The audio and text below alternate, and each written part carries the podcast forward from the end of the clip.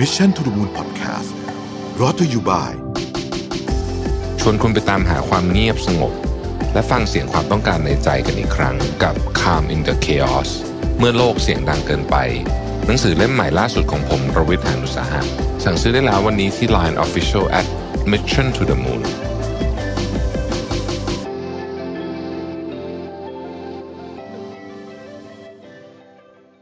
สวัสดีครับยินดีต้อนรับเข้าสู่ Mission to the Moon Podcast นะครับคุณอยู่กับประวินทานุสาหะครับก่อนอื่น ต้องขออภัยเรื่องมุมกล้องด้วยนะฮะคือตอนนี้ผมอยู่ที่ลอนดอนฮะแล้วก็ห้องอ่อห้องที่พักเนี่ยมันก็คือจัดมุมกล้องได้ดีที่สุดแค่เนี้ยนะครับคือโต๊ะมันสั้นมากนะฮะก็เลยได้ประมาณนี้นะฮะต้องขออภัยถ้ามุมกล้องอาจจะ ดูแปลกตาสักหน่อยหนึ่งนะครับ วันนี้เนี่ยอยากจะมาชวนคุยในบทความอันหนึ่งของ SCB EIC นะครับซึ่งชื่อว่าเราจะอยู่อย่างไรบนโลกที่เต็มไปด้วยสถานการณ์เลวร้ายนะครับโดยดรสมบวินมันประเสริฐผมชอบตั้งแต่ชื่อหัวข้อละนะฮะแล้วก็ตัวเนื้อหานี่ก็ดีมากเลยนะครับเขาเริ่มต้นอย่างนี้ก่อนครับเขาบอกว่า เออ ตอนนี้เราพูดกันเยอะว่าโลกเนี่ยเผชิญกับสถานการณ์เลวร้ายที่เกิดขึ้น บ่อย แล้วก็รุนแรงกว่าเดิมนะฮะก็คือมีเพิ่มขึ้นทั้งในแง่ของ frequency คือความบ่อย และความรุนแรงก็คือ magnitude ของมันนะครับอ้างอิงจากอะไรนะฮะความรู้สึกก็คงจะไม่ใช่ใช่ไหมฮะเขาก็ไปดูนี่ฮะ World Uncertainty Index นะครับซึ่ง World Uncertainty Index เนี่ยนะฮะมันอิงคือคล้ายๆกับว่าเขาไปดูการพูดถึงคำว่า uncertainty ในพวก economic intelligence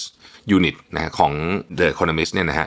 ก็สะท้อนว่าเอ้ยมันมีแนวโน้มเพิ่มขึ้นจริงๆนะครับทั่วโลกตั้งเรื่องของสงครามนะครับภัยธรรมชาติโควิด -19 รวมถึงเรื่องของเศรษฐกิจด้วยนะครับตั้งแต่เปิดศตวรรษมานะฮะเราเจอเรื่องอะไรมาแล้วบ้างนะครับ เอาใหญ่ ๆ ที่หลายท่านก็พอจะนึกออกนะฮะเช่น 9/11 นะฮะ 9/11 นะสงครามอิรักนะครับการระบาดของ SARS นะครับวิกฤตแฮมเบอร์เกอร์ crisis นะฮะ วิกฤตหนี้สาธารณะในยุโรปนะครับโควิด -19 และสงครามรัสเซียยูเครนนั่นเองนะครับสถานการณ์นี้มันไม่ได้เกิดขึ้นเฉพาะกับประเทศใดประเทศหนึ่ง จริง ๆ ประเทศพัฒนาแล้วก็โดนเหมือนกันประเทศกำลังพัฒนาก็โดนเหมือนกันนะครับแล้วต้องบอกว่าผลกระทบมันรุนแรงมากขึ้นด้วย โดยสังเกตว่าเนี่ยในกรณีที่มีเรื่องของอะเรื่องของเศรษฐกิจเนี่ยนะครับแนวโน้มเนี่ยมันจะลงได้ลึกขึ้นนะฮะ โดย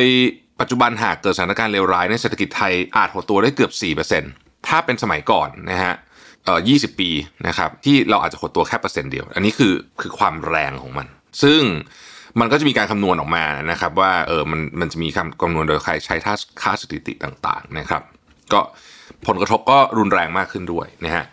ทำไมถึงเป็นอย่างนั้นก็อธิบายอย่างนี้ครับว่าเศรษฐกิจไทยเนี่ยมีแนวโน้มที่จะได้รับผลกระทบจากสถานการณ์เลวร้ายมากขึ้น เพราะว่าเรามีความเชื่อมโยงกับเศรษฐกิจโลกมากขึ้นนั่นเองเราเป็นเศรษฐกิจเปิดนะฮะเงินเข้าเงินออกได้ ค่อนข้างเสรีดังนั้นเนี่ยพอเราเป็นเศรษฐกิจเปิดก็เชื่อมโยงเศรษฐกิจโลกนะครับ โดยเฉพาะเราเชื่อมโยงกับ supply chain ของโลกนะครับ ซึ่งถ้าเกิดว่าอะแล้วมันแล้วมันยังไง คือถ้าสมมติว่ามันเกิดเรื่องอะไรขึ้นที่หนึ่งนะครับ เช่น ความต้องการจากคู่ค้าลดลง1%เนี่ยนะฮะ มันก็จะส่งผลให้เศรษฐกิจไทยเนี่ยชะลอตัวตามอย่างมีนัยยะนะฮะ โดยเขาอย่างนี้ฮะเขาบอกว่าอย่างนี้ สมมุติว่าเราดูมูลค่า GDP ประเทศไทยที่จะสูญเสียไปหากความต้องการจาก เศรษฐกิจคู่ค้าลดลง1%นะครับ โดยคำนึงถึงการส่งผ่านบนผลกระทบบน supply chain จะเห็นได้ว่าในปี 2015 เนี่ย ตอนนั้นเศรษฐกิจถ้าเศรษฐกิจจีนชะลอตัวลบ 1%ประเทศไทยเนี่ยจะชะลอตัวตามลบ 0.2%ซึ่งตัวเลขนี้เนี่ยเพิ่มขึ้นจากปี 2005 คือเมื่อ 10 ปีก่อนหน้านั้นเทียบกันนะฮะ ถึง 3 เท่านะครับ โดยเฉพาะผลที่ผลกระทบที่ส่งต่อและขยายตัวบน supply chain ของโลกเนี่ยมีผลรุนแรงมากขึ้นอย่างมีนัยยะสำคัญนะครับ แปลว่าตอนเนี้ย Impact เกิดขึ้นที่ไหน มันจะโดมิโนมาโดนเราได้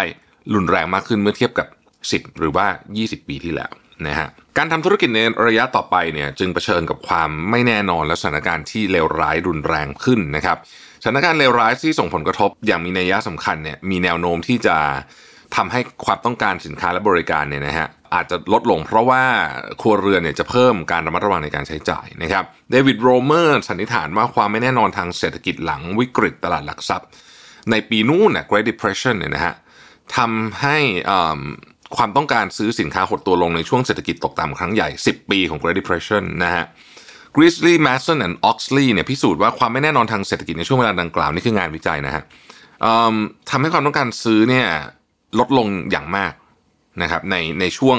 19 1930 ถึง 1931 อันนี้คือกระทบหนักมากนะฮะเขาบอกอย่างนี้ต่อว่า มีงานวิจัยหลายฉบับที่ทดสอบแนวคิดว่า เอ๊ะ ถ้าเกิดว่าความไม่แน่นอนมันสูงเนี่ย มันจะส่งผลกระทบต่อการ คล้ายๆกับการดำเนินธุรกิจยังไงบ้างนะครับหนึ่งในงานที่มีชื่อเสียงคือ Bloom Bond and Rini ปี 2006 อันนี้เป็นชื่อนักวิจัยนะ ที่ศึกษาพฤติกรรมการลงทุนเพื่อรองรับความต้องการซื้อสินค้าและบริการนะครับ โดยใช้กลุ่มตัวอย่างของธุรกิจในสหราชอาณาจักรจำนวน 672 รายนะครับ ดูย้อนไปตั้งแต่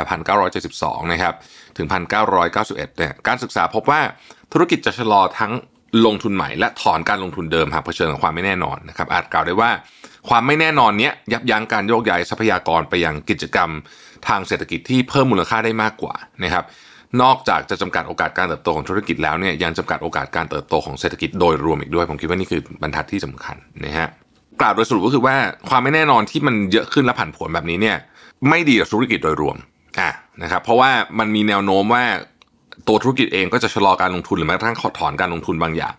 ผู้บริโภคเองก็จะไม่กล้าที่จะ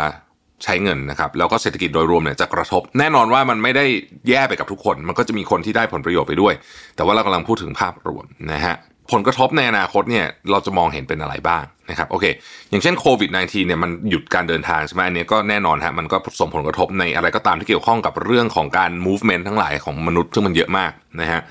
แล้วก็ส่งผลกระทบต่อเนื่องไปอีกถึงหลายๆอย่าง แต่ก็จะมีบางธุรกิจที่มันโอเคขึ้นมาด้วยใช่ไหม แต่ในขณะเดียวกันเนี่ยเราก็ต้องมองไปข้างหน้าว่า เอ๊ะ มันจะเกิดอะไรขึ้นที่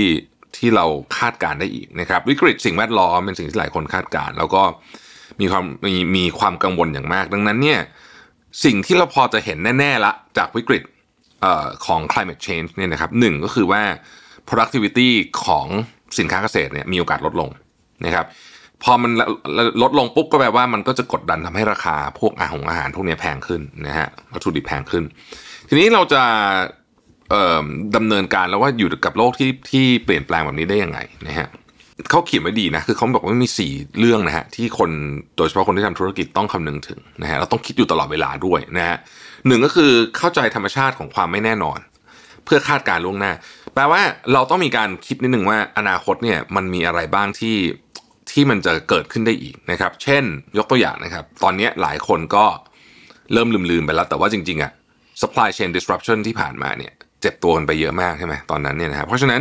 ถ้ามันเกิดขึ้นในอนาคต supply chain disruption นะฮะซึ่งมีโอกาสมากที่เกิดขึ้นอีกในอนาคตเนี่ยเราจะมีแผนในการรับมืออย่างไรนะครับ กรณีของอสมมุติว่าเกิดสงครามขึ้นในพื้นที่เปราะบางจุดอื่นของโลกอีกเนี่ยเราจะ รับมือกับเรื่องนี้อย่างไรบ้าง กรณีเกิดการเรียกว่าเผชิญหน้าของมหาอำนาจของจีนกับสหรัฐเนี่ยนะฮะเราก็เหมือนกับเป็นการดีคัพปลิงระบบเศรษฐกิจเนี่ยเราจะทํำยังไงนะฮะเราจะเราจะขายของยังไง เพราะว่าหลายธุรกิจเนี่ยก็ทำการค้าขายกับทั้งทั้งสองขั้วนี้อยู่เหมือนกันเนี่ยนะฮะอันที่สองเนี่ยผมว่าสำคัญมากเหมือนเช่นกันนะครับคือต้องออกแบบการดำเนินธุรกิจให้กระทัดรัดและยืดหยุ่นนะฮะคือมี resilience สูงอะแล้วผมชอบคำว่ากระทัดรัดคือ ไม่ว่าจะเป็นธุรกิจไซซิ่งไหนก็ตามเนี่ย กระบวนการที่ไม่จำเป็นระบบที่ไม่จำเป็นเนี่ยนะฮะต้อง lean อะคือต้อง lean ให้หมดเลยนะฮะแล้วก็ต้องลดต้นทุนเพิ่มอะไรอะไรที่มันไม่ work ก็ต้องจัดการและมีความยืดหยุ่นในการโยกย้ายทรัพยากรเช่น มันเคยอยู่กับหน่วยงานนี้นะฮะคือพูดง่ายคือต้องไม่ไซโล เพราะว่าไซโลเนี่ยจะไม่รอดเอาเคยอยู่กับหน่วยงานนี้ โยกไปอยู่หน่วยงานนี้เดี๋ยวไปหน่วยงานนั้นนะฮะแล้วก็ทีม cross function ก็ต้องสามารถทำงาน ได้ด้วยกันได้ดีด้วยนะครับนี่คืออันที่ 2 ข้อนี้ผมว่าสำคัญจริง ๆ การออกแบบองค์กรในอนาคตต้องยืดหยุ่น ต้องคอสน้อยนะฮะคืออุ้ยอ้ายแพงช้าเนี่ยไม่ได้ละนะครับคือสมัยก่อนอุ้ยอ้ายแพงช้าอยู่ได้นะ เพราะว่าความมันไม่เปลี่ยนเยอะไงมันก็พอได้ถูกไหมใช้โมเมนตัมเอา แต่ว่าตอนนี้ไม่ได้แล้วนะครับ ข้อที่ 3 คือมีความสามารถในการบริหารความเสี่ยงนะฮะแล้วก็ลดการดำเนินงานที่เปิดรับความเสี่ยง นะครับ เพราะฉะนั้นเนี่ยต้องประเมินสถานการณ์ความเสี่ยงให้ได้นะครับ บางอย่างที่มันที่มันเหมือนกับมี เราไม่เข้าใจมันจริงๆอะอย่าทำช่วงนี้นะครับเป็นช่วงเวลาที่ไม่ค่อยดีเท่าไหร่นะฮะไม่ค่อยดีอะไรกับกับการที่จะไปทำสิ่งที่เราไม่เข้าใจนอกจากมันเป็นการทดลองเท่านั้นนะหมายถึงว่าเป็นการ test concept นะฮะแล้วก็ยกทรัพยากรมาลงทุนเพื่อเพิ่มความสามารถในการแข่งขันนะครับ ยกตัวอย่างเช่น ลงทุนกับ R&D นะฮะพวกนี้นะฮะตอนนี้ มันเป็นเวลาที่ธุรกิจเนี่ยนอกจากจะต้องจัดการเรื่องคอสจัดการเรื่องความเสี่ยงเนี่ยยังควรเริ่มลงทุนตั้งแต่วิกฤตเริ่มก่อตัว เพื่อจะได้มีศักยภาพในการไปจัดการกับเรื่องที่กำลังจะเกิดขึ้นในอนาคตอันใกล้นี้นะครับ ธุรกิจที่ออกตัวเร็วกว่าคนอื่นก็ได้เปรียบนะฮะตอนนี้เนี่ยยังมีกิจการที่มีศักยภาพ หรือว่ามีอะไรที่น่าสนใจที่น่าไปลงทุนอยู่พอสมควรนะฮะธุรกิจเนี่ยผมคิดว่าความไม่แน่นอนเป็นสิ่งที่เจออยู่แล้ว นะฮะแล้วก็เราทำอะไรไม่ได้ด้วยนะฮะคำถามสำคัญกว่าคือธุรกิจจะเติบโตและยั่งยืนบนโลกที่ไม่แน่นอนได้ยังไง ก็ต้องเข้าใจธรรมชาติของมัน เข้าใจธรรมชาติปรับตัวได้นะครับประเมินความเสี่ยงได้นะฮะแล้วก็ต้อง invest ในในเรื่องที่จะทำให้เรามีเหมือนกับแต้มต่อในการไปแข่งขันนะครับ เพราะฉะนั้นผมคิดว่าเรื่องนี้เป็นเรื่องที่ไม่มีไม่มีน้อยลง นะฮะมีแต่จะมากขึ้นในระยะเวลาที่เรามองเห็นในสักสิปีข้างหน้าเนี่ยนะฮะเพราะฉะนั้นเนี่ยต้องคิดเยอะๆมากๆเลยในการออกแบบองค์กร ผมว่ามันกลับมาที่สุดแล้วเนี่ยมันคือการออกแบบองค์กร และวิธีคิดของผู้บริหาร มันจะมีอะไรที่ท้าทายกว่าสมัยก่อนเยอะและ status quo ที่เราเคยใช้กันมานานๆเนี่ยอาจจะใช้ไม่ได้แล้วด้วยซ้ำนะครับคือผมกำลังพูดไปถึงว่าขณะที่ว่าวิธีคิดเดิมๆเนี่ยเช่นนะเช่นนะสมมติว่าการการดูกำไรรายไตรมาสอย่างเงี้ยนะฮะผมไม่แน่ใจนะว่า มันยังจะเป็นเครื่องมือที่ดีหรือเปล่า หรือว่า KPI เดิมๆ ที่เราเคยใช้มาต่อเออ KPI นี่สำคัญมากนะครับเพราะมันคือตัวกำหนดทิศทางอันหนึ่งของบริษัทใช่ไหม KPI เดิมๆที่เราเคยใช้มาตลอดเนี่ย มันยังจะ work อยู่เปล่าเนี่ยฮะคืออันนี้มันท้าทายนะท้าทายมากนะฮะเพราะฉะนั้นเนี่ยผมคิดว่ามันมันเป็นช่วงเวลาที่เราจะต้องทำงานหนักขึ้นนะฮะสำหรับโดยเฉพาะสำหรับคนที่รันธุรกิจนะเเพราะว่า ประสบการณ์เดิมของเราเนี่ยโดยเฉพาะผมผมพูดถึงกับคนที่เป็นหัวหน้าทีมแล้วก็พวกผู้บริหารทั้งหลายเนี่ยผมเชื่อว่าประสบการณ์เดิมของเราทั้งหลายเนี่ย มันจะใช้ไม่ได้ละคือคือใช้ได้บางส่วน แต่ว่าไม่ไม่ง่ายเหมือนสมัยก่อนการแอพพลายว่าโอเค เรื่องนี้เกิดขึ้นแล้วเราจะใช้ชุดความคิดอันนี้ เพื่อจัดการกับเรื่องนี้เนี่ย มันจะ apply แบบเนี้ยไม่อาจจะไม่อาจจะไม่ work แล้วนะฮะเพราะฉะนั้นอะเราก็รู้แล้วล่ะว่ามันต้องเจออย่างเงี้ยนะฮะเราก็ต้อง จัดแจงทัพของเรากองทัพของเราให้มันเหมาะกับยุคกับสมัยด้วยนะฮะก็เราก็เนี่ยจัดทัพใหม่ในองค์กรต่างๆนานาพวกนี้นะฮะเอ่อ cross function อะไรพวกนี้ก็ทำให้มัน work ขึ้นจริง ๆ ให้ได้นั่นเองนะครับ ขอบคุณที่ติดตาม Mission to the Moon นะครับ แล้วเราพบกันใหม่พรุ่งนี้ครับ สวัสดีครับ Mission to the Moon Podcast brought to you by ชวนคุณไปตามหาความเงียบสงบ และฟังเสียงความต้องการในใจกันอีกครั้งกับ Calm in the Chaos เมื่อโลกเสียงดังเกินไป หนังสือเล่มใหม่ล่าสุดของผมรวิทยานุสาหะสั่งซื้อได้แล้ววันนี้ที่ Line Official at Mission to the Moon